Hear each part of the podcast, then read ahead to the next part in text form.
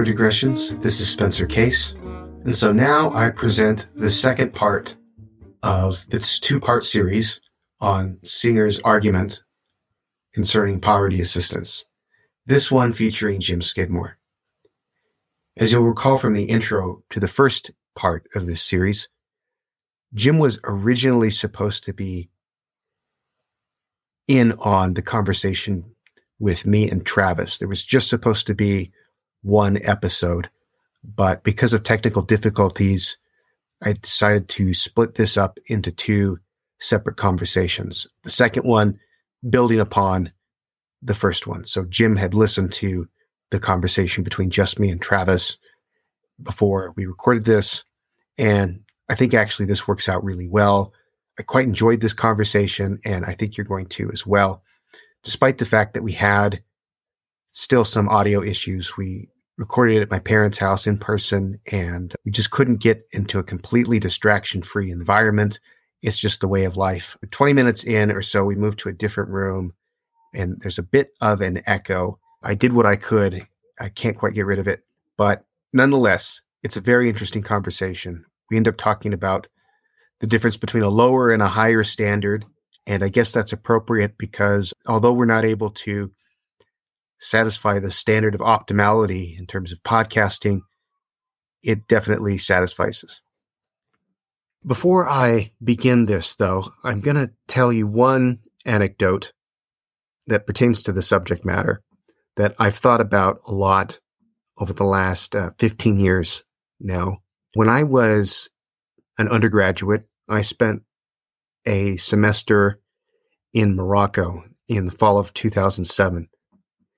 And I traveled a lot on the weekends and sometimes even during the school week. I would skip class and travel. And one thing that I knew from traveling in Morocco, and I had been warned in advance from my Lonely Planet travel guide, and I think maybe other places on the internet, is that the begging in Morocco is particularly aggressive and in your face in a way that is uncommon in most developed countries. So, for example, people would come right up to you. I've had people even grab me by by the hand and demand money, and I actually pushed a guy away and threatened to hit him if he laid hands on me again. And people would also, without actually touching you, they would go up to you and like show you their wounds, lift up their shirt or whatever it is and show you that they have some wound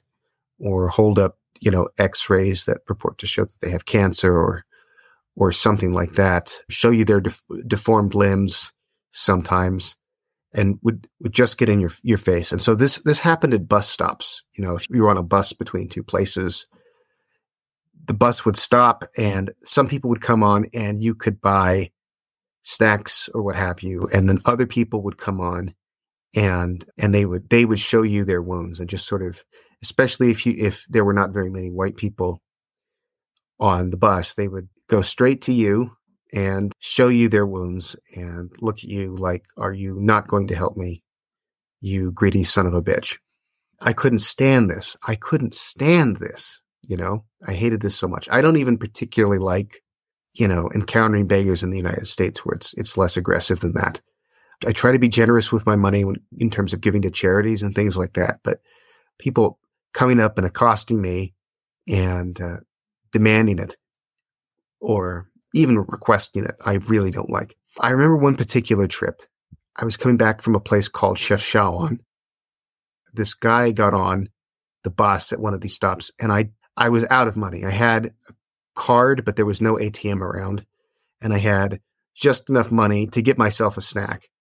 But this guy was on first before the snack people came up. And so I had just enough money to, and I was hungry. I hadn't eaten anything. This guy on crutches, and I think he had like a cast around his arm. And he just came in front of me, went straight to me, and put out his hand like right in front of my face and just had this sort of blank expression and I just kept my head down in my philosophy book and I wouldn't look up at the guy. I was pissed off. I don't like being accosted like that, you know? I sort of felt like, screw you, I'm hungry, it's my money, get out of my face. But I've thought about that a lot. And I find myself wishing I had just given him the couple of dollars that I had.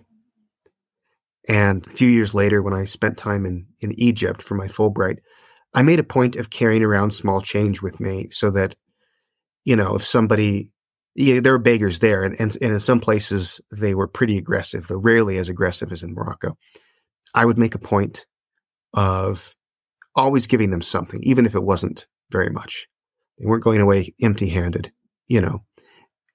I guess I decided after that that um, that was the policy. Just don't allow anyone to go away empty handed if they're asking you for money and presumably need it. And, you know, you can never be sure.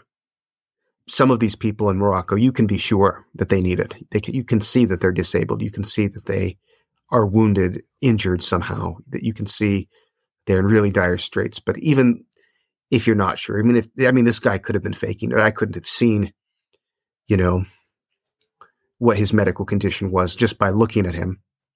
It's still true, probably, that he needed that money a lot more than I did. I could have sucked it up and gone hungry for another three hours, and it wouldn't have killed me. I wouldn't have been comfortable, but it wouldn't have killed me. But I've thought about that a lot and thought about how there's no real place where I, I feel completely comfortable as far as giving goes. Having thought about this, having read these articles, having had these conversations, having had these experiences, there's no real place where I feel completely comfortable. You know, I don't feel on one hand that I am duty bound to give my last penny, you know, if you were to take the Singer argument to the extreme. But I do feel that I owe something to these people. And um, I try to strike a balance. And uh, it's probably not the right balance. But I think if you're worried about striking the balance, that's probably a step toward a more reflective lifestyle. So, those are my opening thoughts. And now I give you my conversation with Jim Skidmore. All right. And this commences part two with Jim. Uh, sorry, Jim, we wanted to have a three way conversation, but we're getting two two way conversations. Very good. Yeah. Sorry it didn't work out, but uh, the mysteries of internet connections. All right. So I want to begin with this story, and then you can take it wherever you want. But I remember several years ago, my grandpa asked what I wanted for Christmas.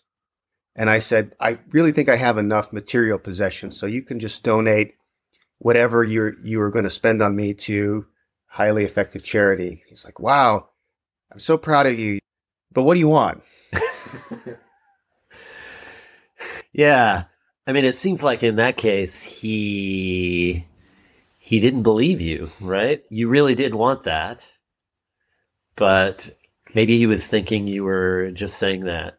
Whereas that really was what you wanted, right? Yeah, I think it, it would be good if we normalized charitable contributions as gift giving. Yeah, I don't know where what you want to talk about. One of the things I definitely wanted to emphasize now that I've listened to your and Travis's conversation.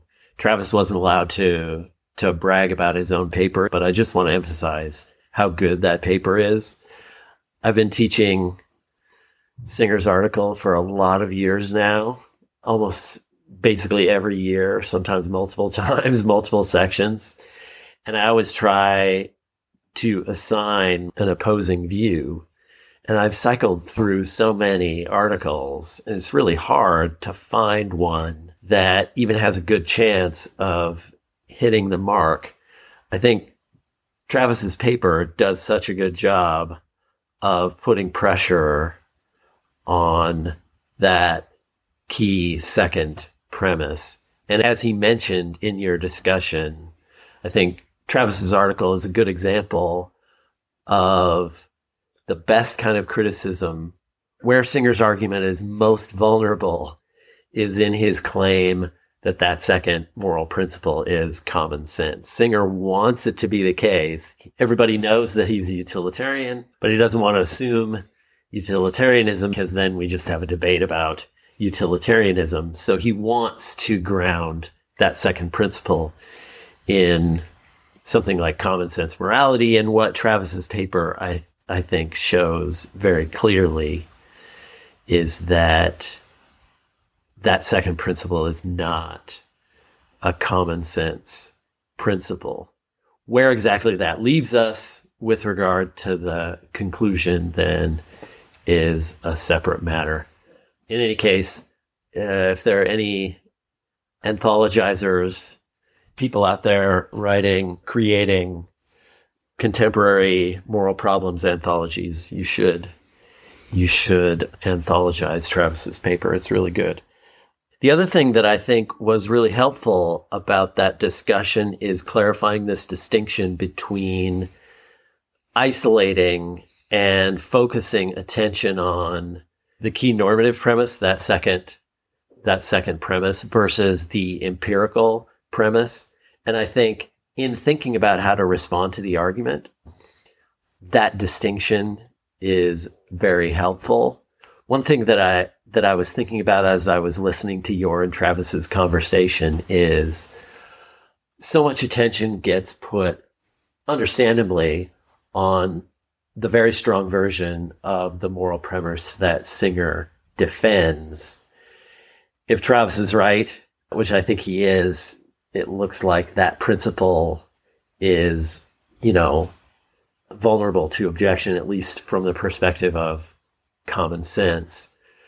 What I think sometimes gets less attention is just how big a gap there is between the very de- the very demanding character of that second principle and sort of what we might call the moral status quo, like of just how little Western countries really do. And so, one of the things that I wanted to discuss with you, I think focusing on the empirical premise, right? The premise we can act to prevent, like there's something we can do. One way of seeing why I think the status quo is vulnerable and probably unworkable, no matter what we think of that second premise, is you've either got to accept that empirical claim or reject it. That is, the empirical claim is there is something I can do to prevent suffering and death from poverty. If I reject that, I think Singer responds and says, on the one hand, if you reject that, then you're stuck with the view, okay, there's absolutely nothing that I can do at all. That would, I think, raise one, a lot of interesting, weird consequences about how we respond to the way people volunteer and donate to charity. It looks like it might follow that people are acting wrongly or at least stupidly uh, foolishly. And that doesn't exactly meet with common sense. If I encounter someone who I discover has donated $1,000 to Doctors Without Borders, it seems somehow weird to say, oh, that's equivalent to lighting $1,000 on fire. That seems to be a weird consequence. One thing that Singer has emphasized is that even if you thought there was absolutely nothing we could do currently, that still probably wouldn't justify the moral status quo. Presumably, the reason, if it's true that there's nothing we can do currently, the reason has something to do with our ineptitude, our current ineptitude. Probably we would, you know, I would have an obligation to be donating resources to empirical research that will get better at finding ways to effectively fight poverty without causing harm. Or I might have an obligation to save my money because even if it's true that right now I can't do anything, it's unclear that I have good reason to believe that in 10 years or 20 years, there'll be no chance for me to do that. So I think if you deny that empirical claim, it's unlikely that denying it will be a way for you to, to justify doing nothing. On the other hand, I think if you accept the empirical claim, right? I was looking up givewell.org's current estimates and, you know, I can't vouch for these estimates. I think they do try to be very careful and very conservative so that their estimates are not propaganda, but they conservatively estimate that a $5,000 donation to an effective charity, one of their prioritized charities, on average, can be expected to save someone's life.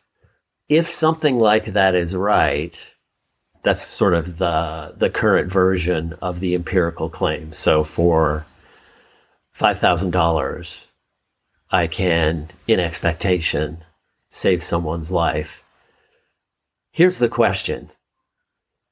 What does common sense morality imply regarding my obligation to spend $5,000 to save someone's life?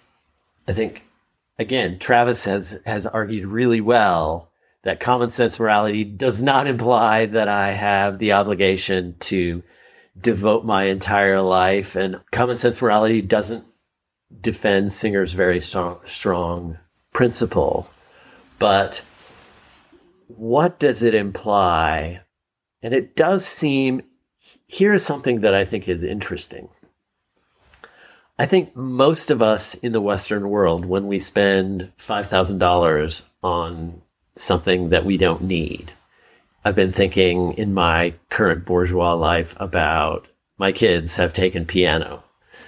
And it doesn't cost $5,000 a year, but they've taken piano for several years now, two kids.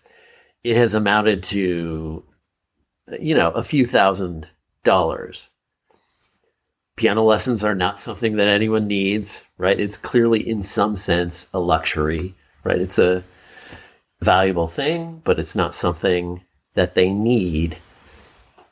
If the empirical claim is true, though, here is an empirical fact. Every time I've spent $5,000 on piano lessons for my, my kids, in expectation someone has died whose life I could have saved. Right? That's an empirical claim, not a normative claim. And it does seem to me that one piece of evidence that common sense morality does not justify that expenditure is that I think most of us try to ignore or distance ourselves or, or put away that empirical claim. That is, if that empirical claim were fully consistent with common sense morality, when I spend $5,000, someone dies who otherwise could have lived, but it's morally okay.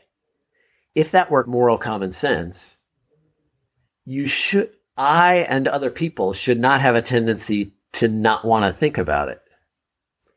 In support of what you're saying, without mentioning any kind of Singer principle, if you were to just ask somebody, or you just confront somebody with this, you could have saved somebody's life, but instead you went on vacation.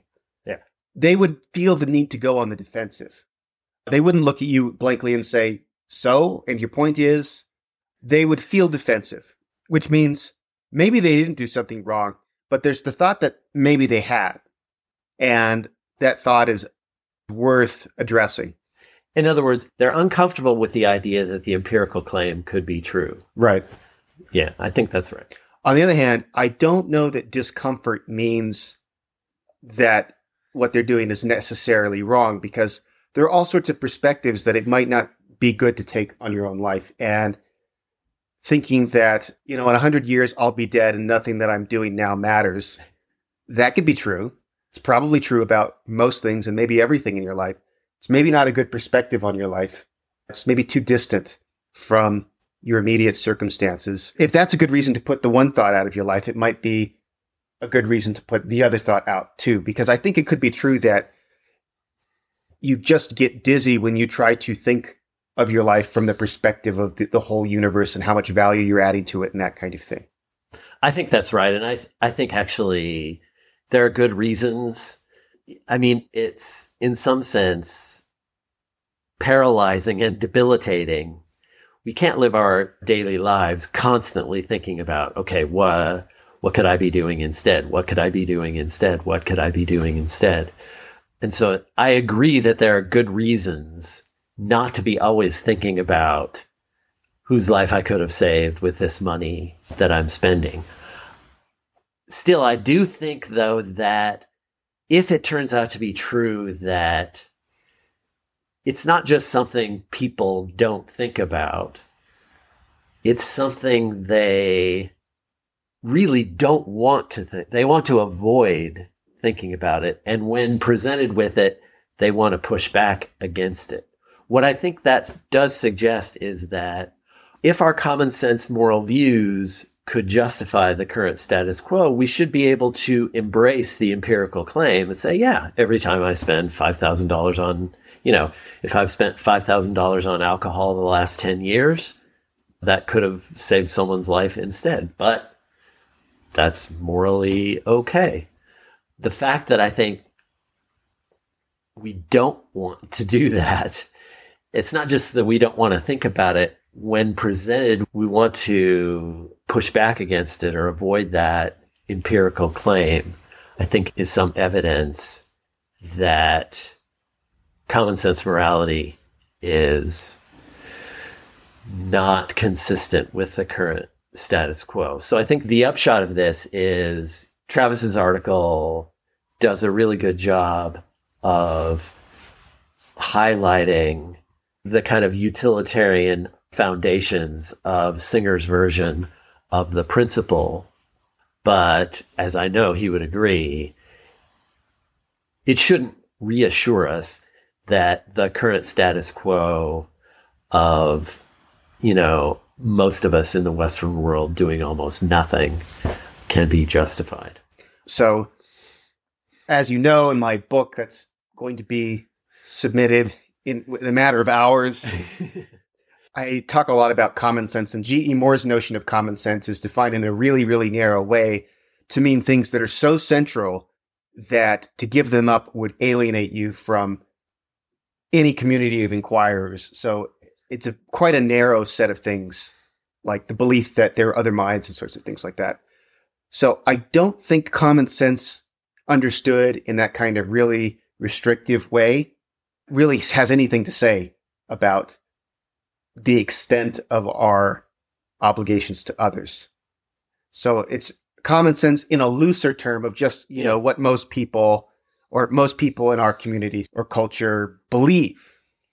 And then I think, as you say, I don't think common sense in that sense takes one side or the other really strongly. You find conflicting intuitions that are not reconciled. Singer is good at bringing attention to that. I mean, that's the main thing I think that his article does. It exposes that there are some cases where you think that you have these really strong duties of beneficence, but you don't apply that everywhere you could.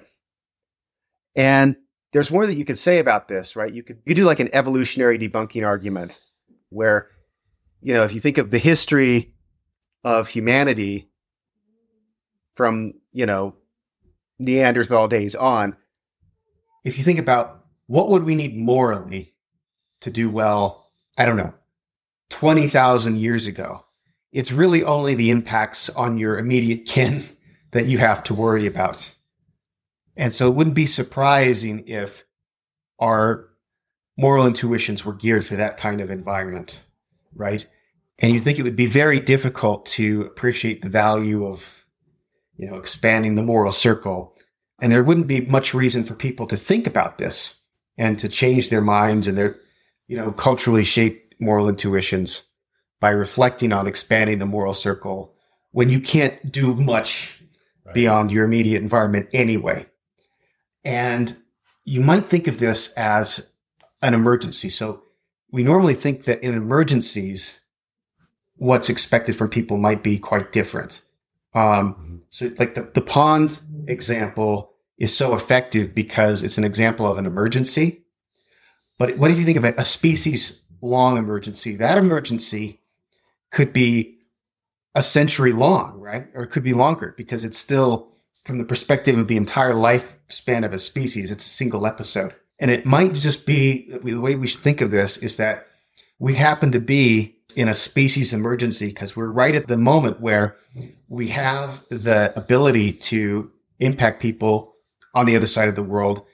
And we haven't advanced to such a point that we have gotten past global poverty and that sort of thing.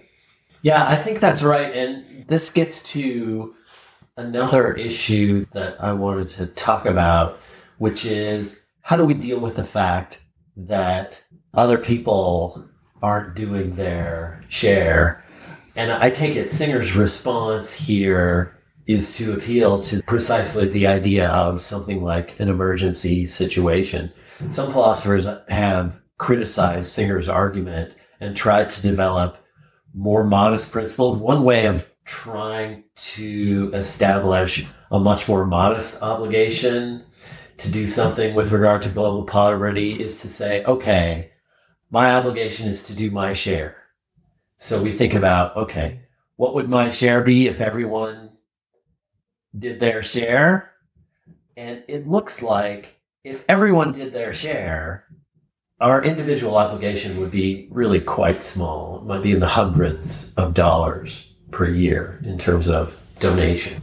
So the only reason it's demanding is because other people aren't doing their share.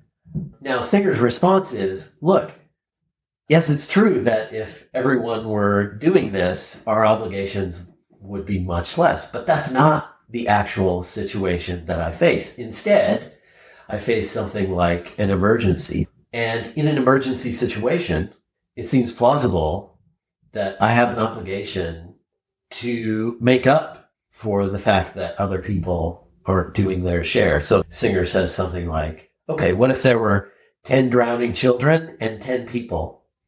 One of them is me. The other nine are doing absolutely nothing. Would it be morally okay for me to pull out one of those children and say, okay, I'm done uh, that's enough. I've done enough. I've done my share. And he rightly says, I take it, no, you have the obligation. It's true that if everyone were doing their share, you would only have to pull out one child. But that's not the actual situation you face. And so you have the obligation to do more than that. Now, again, how much more do you have to spend, you know, the rest of your life pulling out children is in question. But I do think I agree we should be careful about how we think about the status of our intuitions. So when I was talking about moral common sense, yeah, I was just talking about something like the way most people intuitively morally respond to various kinds of circumstances. And I think we should expect our intuitions to be theoretically messy with lots of potential contradictions. We should probably expect them to be more reliable in certain kinds of situations rather than other kinds of situation. And we shouldn't hold them to be sacro- sacrosanct. On the other hand, I think in some sense, yeah, the, the force of Singer's argument at least partly comes from that drowning child case and our very strong intuition that in that kind of situation, right? I mean, Travis talked about this. Everyone who's taught Singer's article realizes everyone agrees. like, we don't have students who say, oh, actually, you, you don't, you don't have any obligation to save that drowning child. We don't have students who think that. And in fact, students are adamant that you do have that obligation.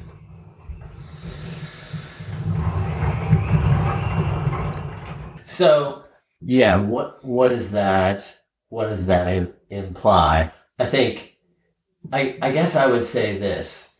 it seems very likely to me that back to this empirical claim, right? Is it true in expectation that every time I spend, say, $5,000, someone will die whose death I could have prevented had I devoted that $5,000 to an effective charity. Is it true? If it's not true, I think it's unlikely that we can easily morally justify the moral status quo of doing almost nothing. If it is true, I think it's also clearly difficult to justify the moral status quo. And so then you're left with this question. Okay. In a sense, we've got an inconsistency. On the one hand, we have these moral intuitions, but on the other hand, we're doing almost nothing about this circumstance of global poverty. In principle, it's true that we could resolve that tension by just saying, oh, well, let's revise or dismiss our intuitions and maybe rethink whether we are obligated to save drowning children in ponds or something like that. That could be the view. But I take it it's difficult, I think, to do that. One other thing to add to what you're saying, it's going to be just like before. I'm going to give with one hand and take with another. but to give with one hand, it would also be easier if everyone were, were giving this, not just that what your fair share would be would be less. It would also be psychologically much easier because you know that there's a baseline of social expectation around 10% or whatever it would be. No, that's exactly right. This gets to the other issue that I think was interesting in your discussion with Travis. One thing I wanted to say, I think Travis was exactly right to defend Singer. You were worrying that Singer may be deceptive in, on the one hand, saying, here's what we ought to do, but then advocating a different public standard. And I took Travis to be defending at least Singer's honesty on this question. And I think that's right. As far as I can tell, Singer is very clear that we really do have two distinct questions. On the one hand, what ought I to do? What should I do? What morally should I do? And that's where his answer is the demanding one. And then we just have this different question. It's not the same question. It's a different question.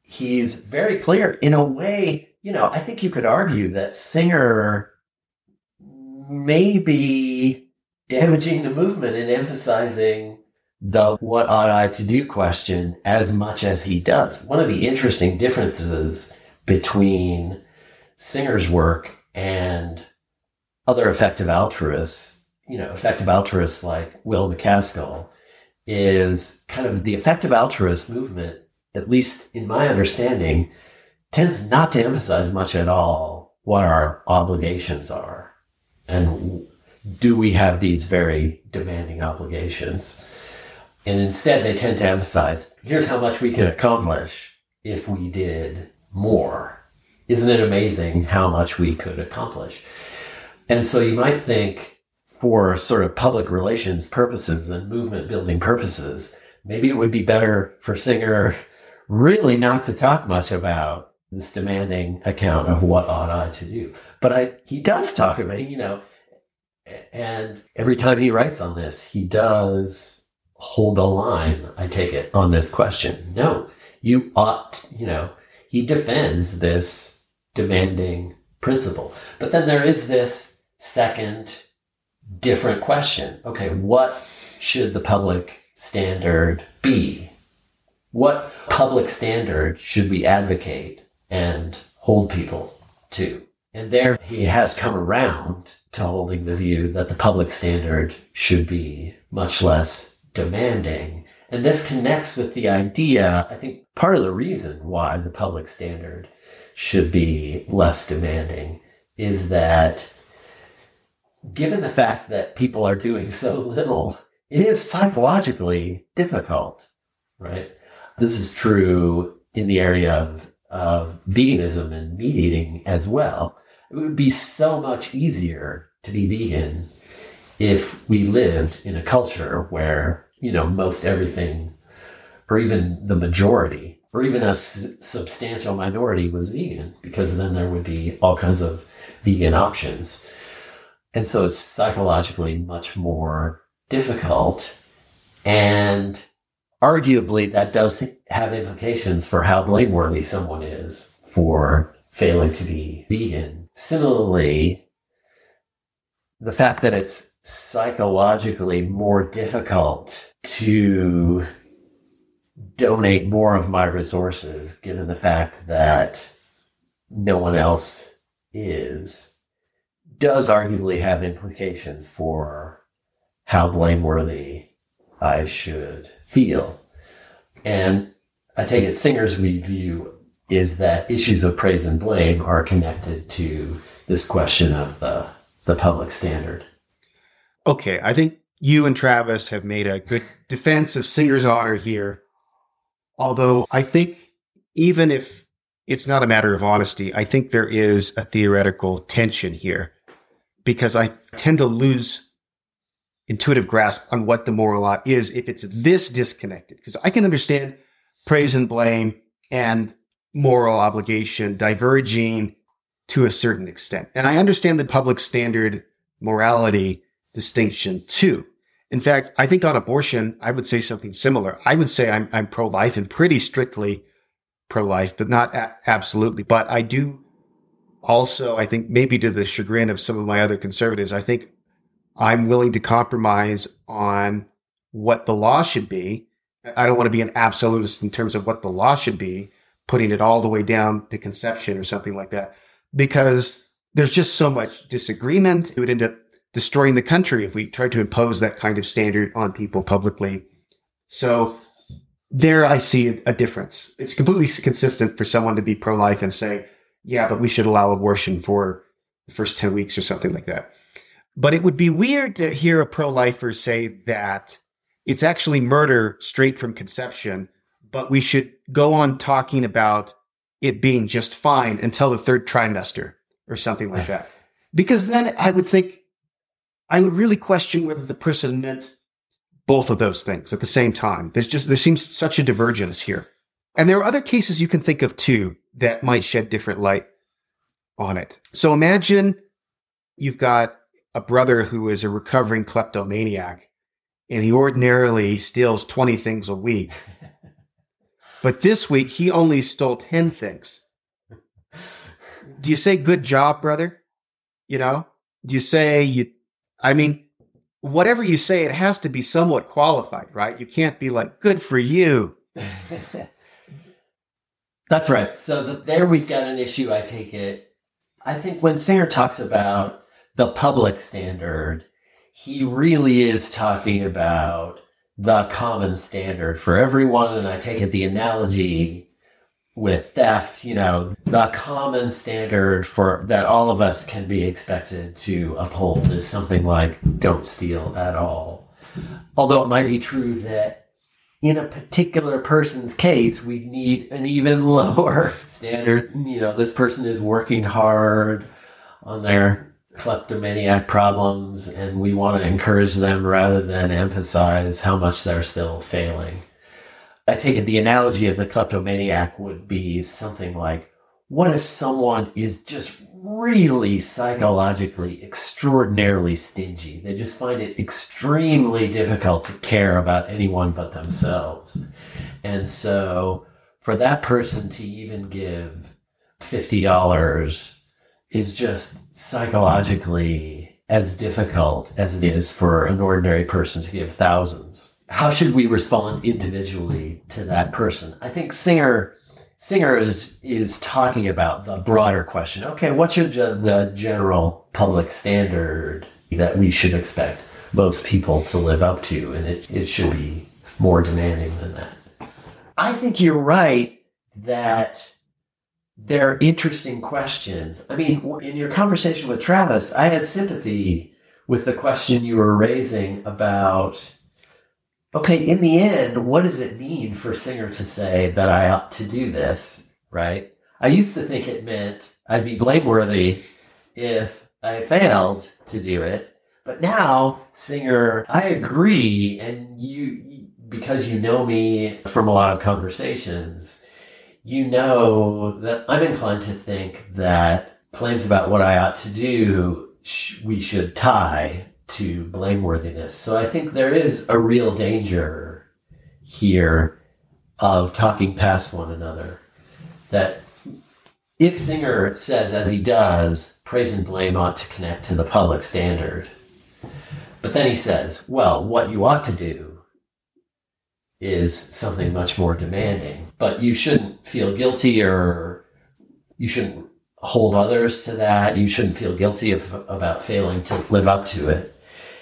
There's a real danger of, okay, what does it mean now that I ought morally to do this? I do think there are still interesting possible answers. Singer can still say, after I've met the public standard of donating a few percent of my income, am I blameworthy? I take it Singer's view is no, I'm not, I shouldn't be blamed.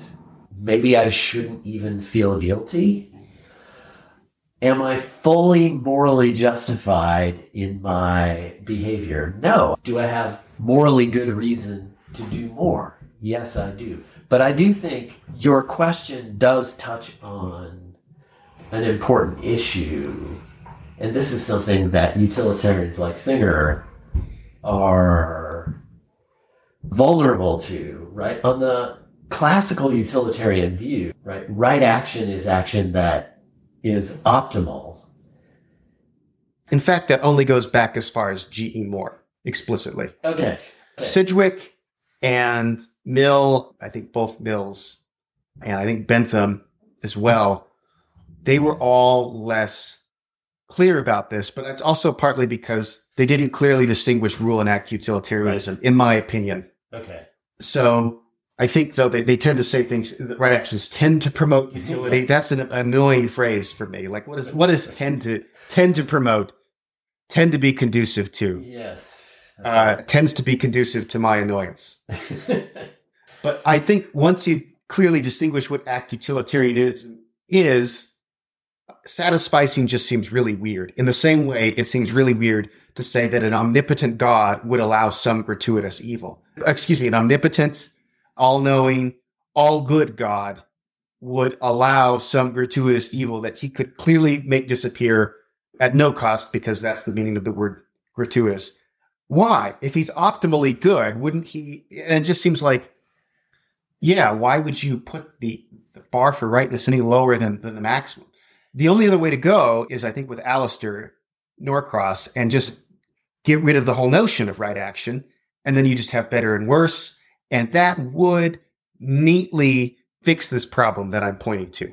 Yeah. And, and in fact, I, I think it's right that if you start with G.E. Moore's view, maybe that's where to locate the kind of classical utilitarian view that right action is action that optimally promotes utility. You should move from that to Norcross's view that we should dispense with the notion of right action just because it's so misleading to talk about. I mean, I think the disanalogy with the case of God is that God is a perfect being. It's understandable to expect God to do things that are optimal.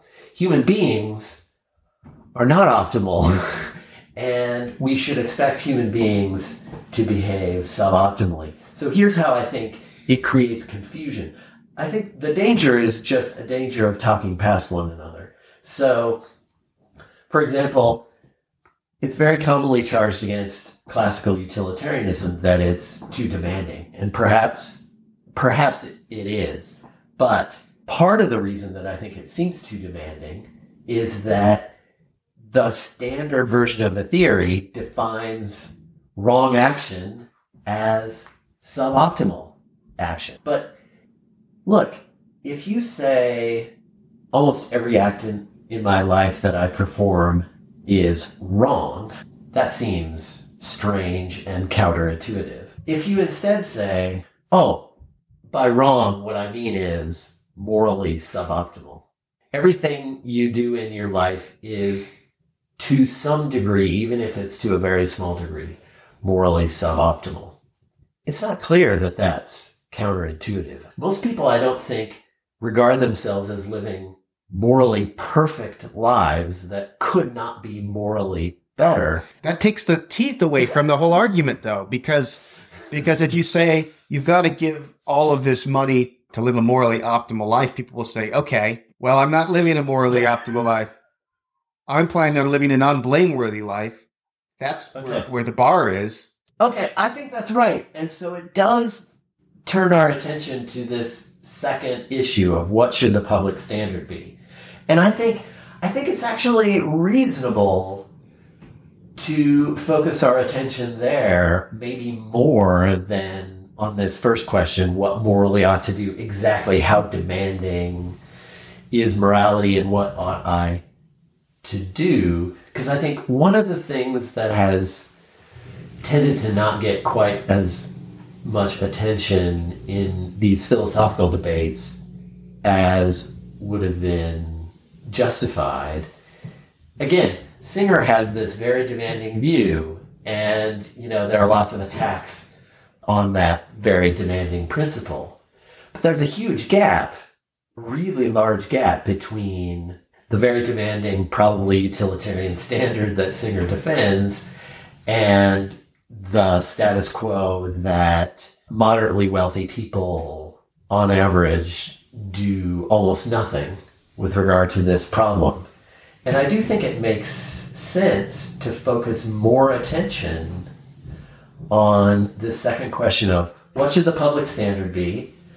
I think it's interesting that the idea of a tithe, the idea of 10%, to me is interesting that it's something I think you mentioned you've kind of settled on. It's more or less what I'm currently doing.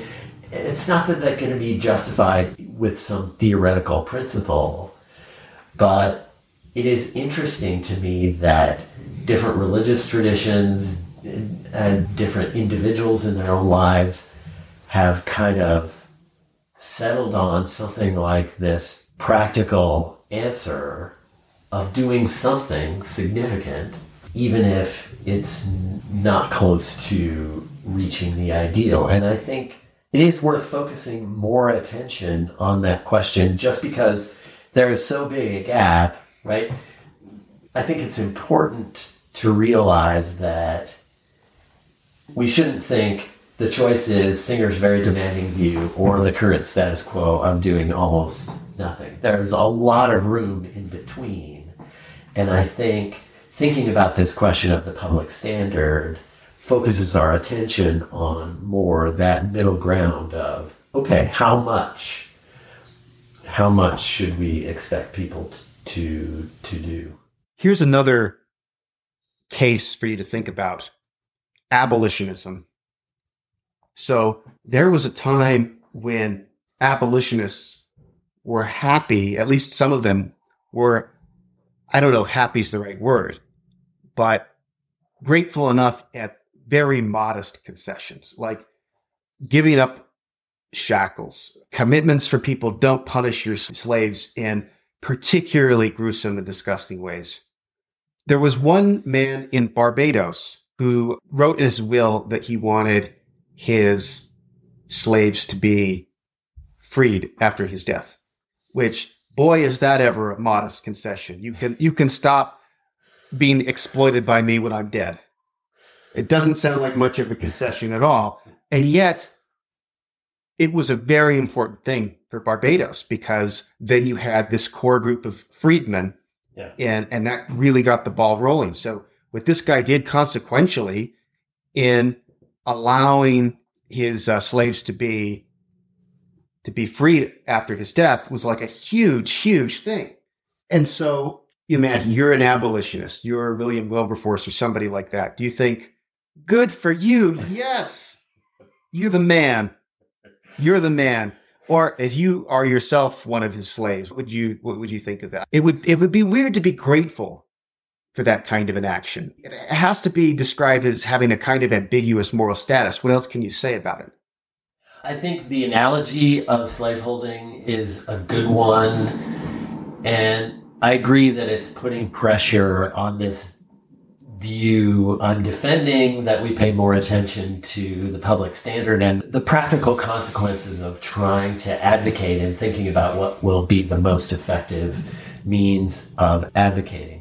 On the one hand, I think the analogy of slaveholding is apt in giving a sense of the moral urgency. We want to say in the slaveholding case, look, even if as a matter of kind of movement building, and even if as a matter of politics, we decided not to go out of our way to blame people. Like, I think, didn't George Washington do the same thing? George Washington did this. And actually, George Washington was limited in what he could do because almost all of his slaves belonged to the Custis estate.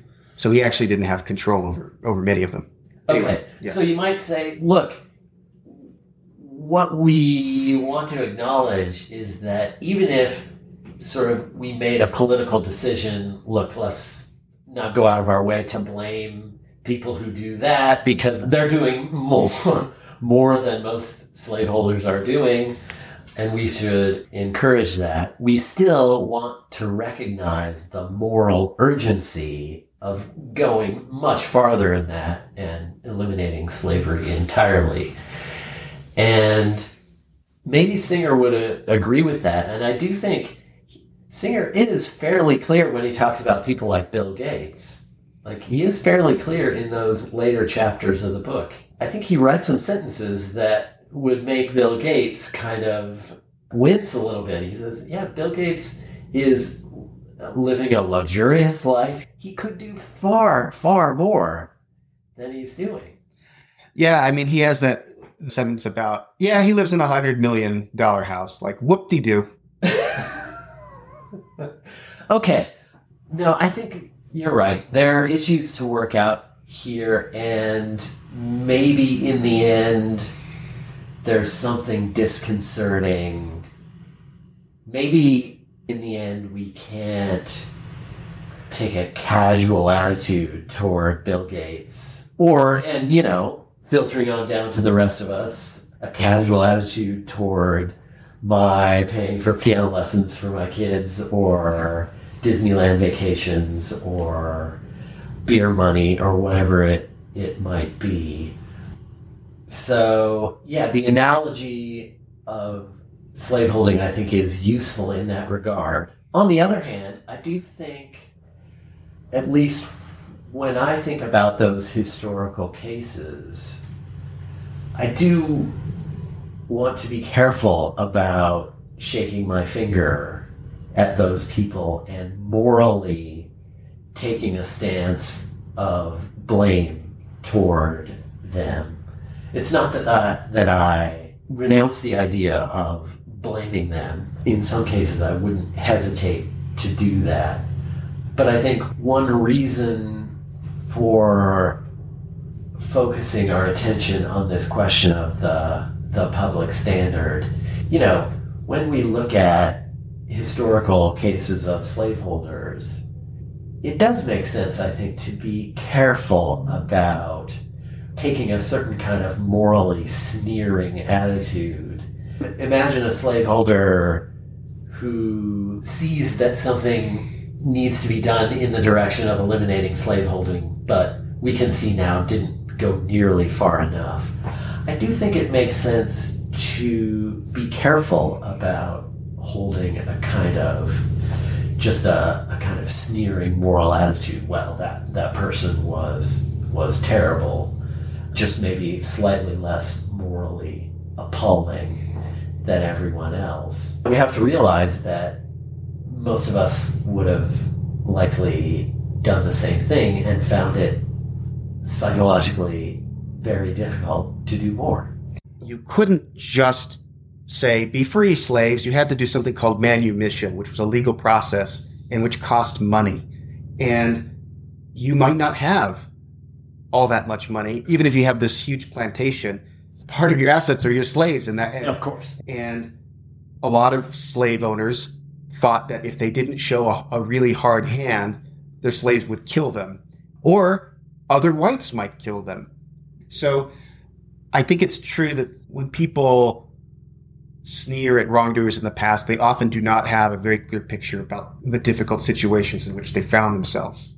Yeah, even while it's still true that we can now see in the case of slaveholding that the proper standard was el- elimination, and even though in the case of, uh, at least on Singer's view, the proper standard is the very demanding one that we, we morally ought to be doing a lot more than we are. But yeah, I do think it's a tricky question. I mean, this is a tricky question in the end for Singer's view. It's a tricky question for utilitarians. I think utilitarianism is so demanding in its high standard. I think Singer is honest in clarifying that he doesn't live up to the standard or even close. I don't think anyone else does either. So if you are inclined toward utilitarianism or some other kind of very demanding standard, the same kinds of questions I think would arise for, say, certain kinds of Christians who hold a, a very demanding standard of morality. If you are inclined to adopt a very demanding standard of morality that humans just can be expected never to live up to or even close, then you face really interesting questions about how do you live your life day to day with the fact?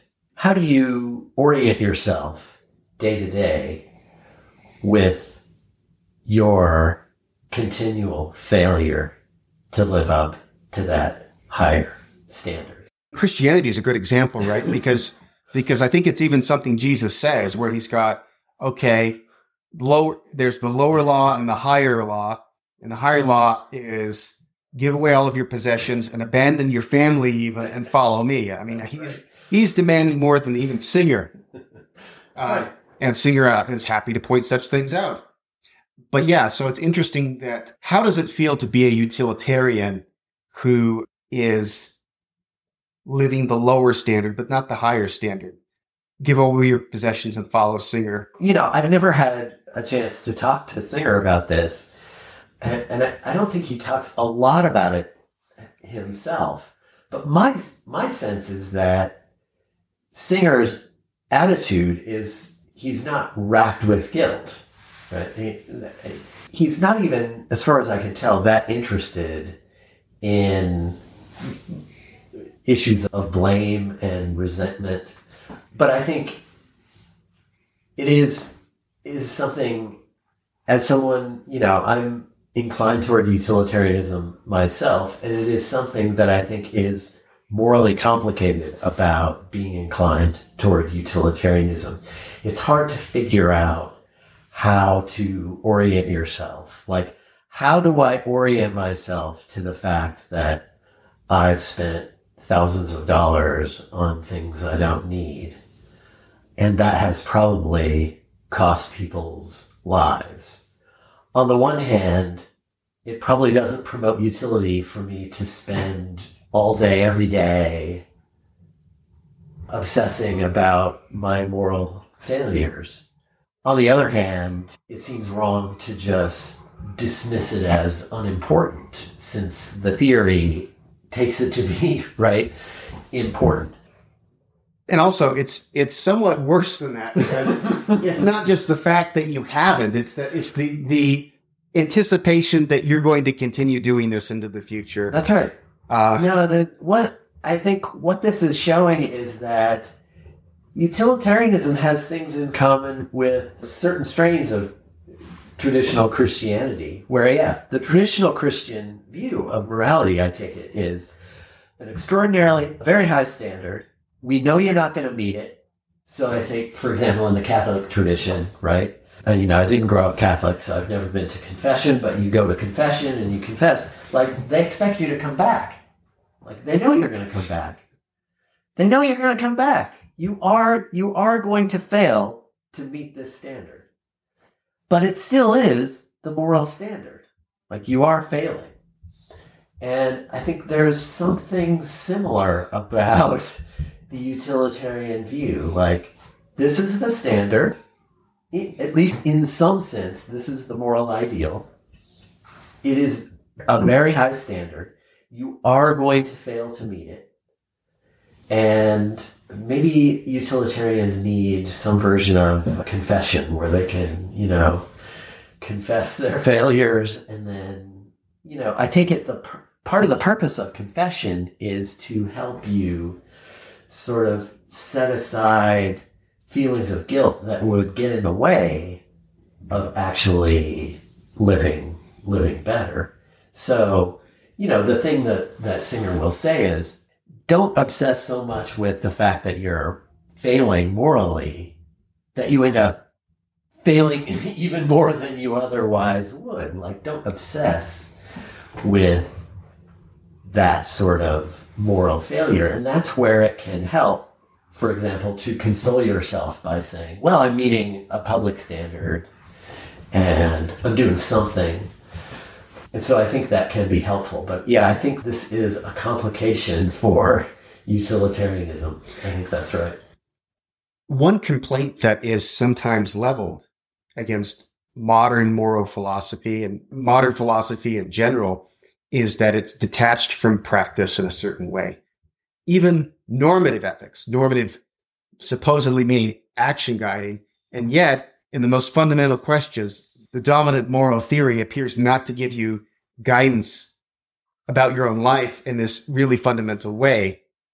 In Christianity, there is an entire structure. It's not just here's a set of beliefs. Now, now go figure it out. Here are the syllogisms. Premise one, Christ is Lord. You know, yada yada yada. Conclusion. Yeah. You're a sinner and you must repent. No, there's like there there is this sense of community that there are congregations, there are rituals that are tailored to be the sort of things that can resonate with human beings given their psychological makeup. There's nothing like that with utilitarianism. I think though that if effective altruism is going to keep developing as a project, they're going to need to add some of these things, borrow from religion, learn from religion where you can. And it just seems to me that giving this like here's this view and here's this this abstract standard that's impossible for you to meet and no one will will blame you if you don't meet it. Okay, now good luck. And that just seems like a like a completely futile thing, but it suggests that, that there are ways that this could be filled out. You could create like a community that's dedicated to this in a way that religious congregations are. I think that's right. And I mean, I think my sense is that the effective altruist community is trying to do some of these kinds of things. And I don't know at all what the best way of proceeding is. But yeah, I think that's exactly right. That in some sense, we should be trying to deal with the features of the current situation that make it psychologically so difficult. And again, this this applies to the situation of meat eating as well, right? I found it really difficult to convert to being entirely vegan. And I think we should be trying to deal with the cultural circumstances that make it so difficult and that deserves focus as well. Right. And what's difficult about veganism, I found this too. I'm sure this is the same with you, is that it's the living with other people and the cultural yeah. and the social aspect of it. That's right. You you have to think about making compromises with people you live with who may not hold the same views as you do. And then when you're traveling, you have to make complicated decisions. And there's just the, the lack of community, or at least you might find yourself in an area where you don't have people around. You have tr- traditions like Thanksgiving, which mostly involve meat eating. And so you have those cultural factors.